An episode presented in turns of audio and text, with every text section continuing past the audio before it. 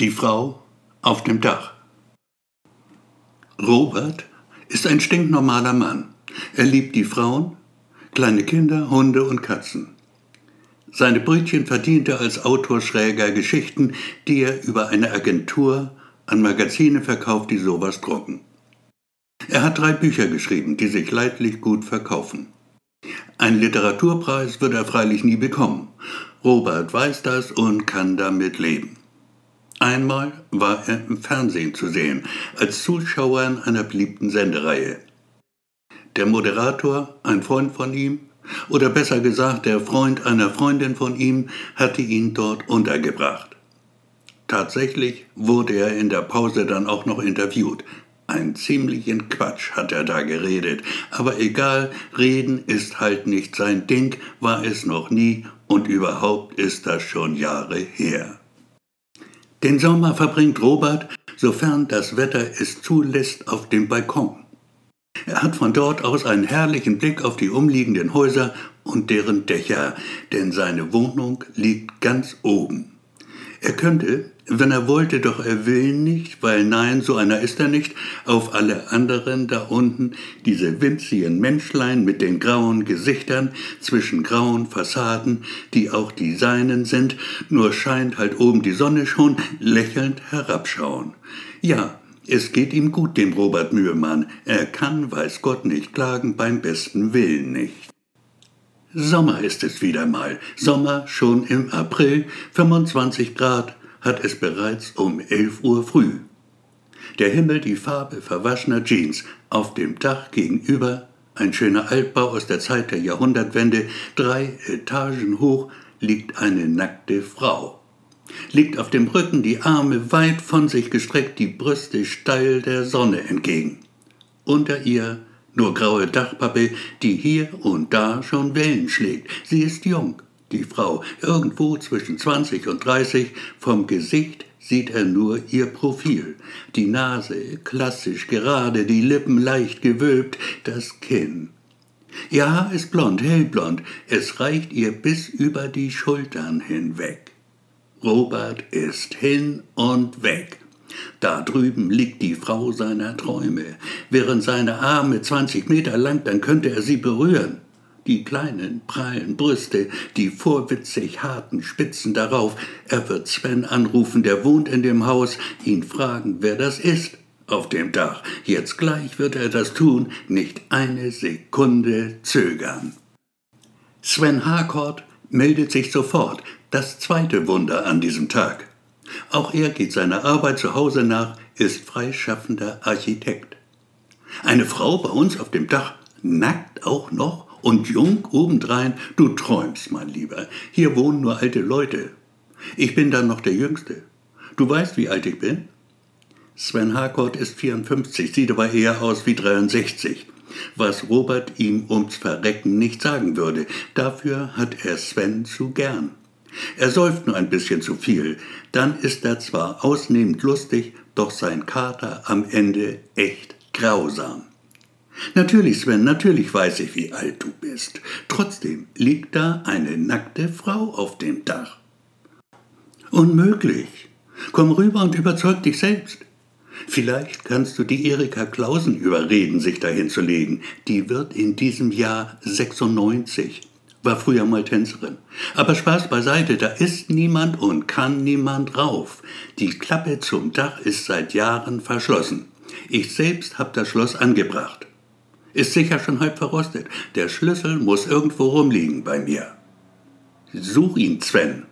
Ich bin gleich da, sagt es und ist schon halbwegs unterwegs. Einmal noch ganz kurz nur, nicht länger als eine Ameise braucht, um ein Stück Käse zu verspeisen, schaut Robert nach drüben, lässt seinen Blick liebevoll über sanfte Hügel und Täler gleiten, dann macht er sich auf den Weg hinüber zum Freund. Der hat den Schlüssel zum Paradies inzwischen gefunden. Nagelneu sieht er aus, obwohl derweil gut 20 Jahre alt. Auch dem Schloss ist sein Alter nicht anzumerken. Doch was sind schon 20 Jahre? Nun wollen wir mal sehen, ob es da wirklich was zu sehen gibt, sagt Sven. So ganz nüchtern scheint er nicht mehr zu sein und öffnet die Klappe zum Dach. Dann steigen sie beide ins Freie und verscheuchen dabei ein paar Tauben. Ansonsten aber ist alles öd und leer. Graue Dachpappe und sonst gar nichts. Verstehe ich nicht, sagt Robert, ist mir absolut schleierhaft. Sie kann sich doch nicht in Luft aufgelöst haben, einfach so. Vor ein paar Minuten habe ich sie noch da liegen sehen. Oder glaubst du, ich binde dir einen Bären auf? Nein, natürlich nicht, beteuert Sven. Vielleicht ist sie vom Dach gefallen. Schau, das ist zum Hof hin ganz schön schräge. Doch unten liegt nichts, was auch nur annähernd einem Menschen gleicht schon gar nicht einer nackten Frau, also doch nur geträumt, ein Tagtraum, Wunschtraum, was auch immer. Schade. Kapitel 2 Ein paar Straßen weiter auf einem Spielplatz, dem sich ein kleines Café anschließt, findet alle vier Wochen, immer am Sonntag, ein Flohmarkt statt. Robert geht gern dorthin. Er liebt das Gedränge, die Gesichter, das Stimmengewirr. Und die übervollen Tische natürlich, auf denen die Ware sich stapelt. Einmal hat er tatsächlich ein Buch entdeckt, das er selbst geschrieben hat. Ein Euro wollte der Verkäufer dafür haben. Scheiße, hat Robert gedacht. So viel also bist du wert. Es ist Sonntag wieder, der vierte nach dem letzten, der Tag nach dem Tag der nackten Frau auf dem Dach. Blauer Himmel, 25 Grad, Flohmarkt wieder. Robert an einem Büchertisch. Bücher querbeet, Hunderte. Alles, was des Lesers Herz begehrt. Robert kauft zwei Krimis, will schon weitergehen, doch fällt es ihm schwer, sich von dem Stand zu trennen. Er schlägt einen Bildband auf, der ganz und gar seiner Stadt gewidmet ist. Herrliche Schwarz-Weiß-Fotos aus einer Zeit, in der es ihn noch gar nicht gab.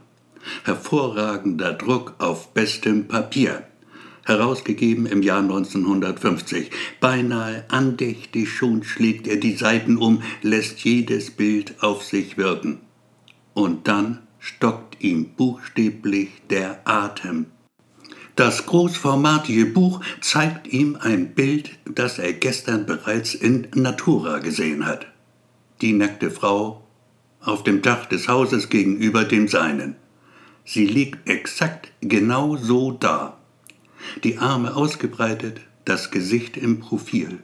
Es ist haargenau dasselbe Bild, nur eben in Schwarz-Weiß. Robert hält dem Händler das Buch entgegen. Wie viel? Zwanzig, sagt der Mann. Okay, sagt Robert und zahlt. Das Buch wäre ihm jeden Preis wert gewesen. Es wird schon dunkel, als Robert es sich auf den Heimweg macht. So richtig Sommer ist es halt noch nicht. Er kommt am Haus vorbei, in dem Sven seine Wohnung hat. Sie liegt im ersten Stock. Unten auf der Straße steht ein schwarzer Kombi. Ein Leichenwagen. Robert macht kurz Halt, steigt die paar Stufen hoch in den ersten Stock. Sven öffnet mit ernstem Gesicht. Die Erika ist tot. Entschuldige, bitte komm doch rein. Sie setzen sich ins Wohnzimmer. Ikea pur. Auf dem Tisch eine Flasche Korn. Viel ist nicht mehr drin. Sven holt ein Glas für Robert, füllt es bis zum Rand. Robert sagt Danke. Und dann, wann ist sie gestorben? Der Arzt sagt gestern schon. So um die Mittagszeit vermutlich. Friedlich eingeschlafen mit fast 100 Jahren. 96, Sven. Okay, 96 also. Sven greift zur Flasche, füllt auch sein Glas neu. Lass uns trinken auf die Erika. War ein netter Mensch. Ich mochte sie. Du warst auf dem Flohmarkt? Er zeigt auf die Bücher. Ja, sagt Robert. Und du wirst nicht glauben, was ich da gefunden habe, sagt es und schlägt den Bildband auf. Die nackte Frau auf dem Dach. Sven ist fassungslos. Das hast du gestern gesehen? Diese Frau? Nackt auf unserem Dach? Du bist mir unheimlich, Robert. Dann stutzt er einen Moment, greift zur Brille, liest, was Robert bisher versäumt hat, den kurzen Text zum Bild. Weißt du, wer das ist auf dem Foto? Du wirst es mir sicher gleich sagen. Nein, schau aus dem Fenster. Dann weißt du es. Was Robert dann sieht, Sekunden später, geht ihm doch echt an die Nieren. Schwarz gekleidete Männer schieben einen schwarzen Sarg in den schwarzen Leichenwagen. Die tote Erika Clausen.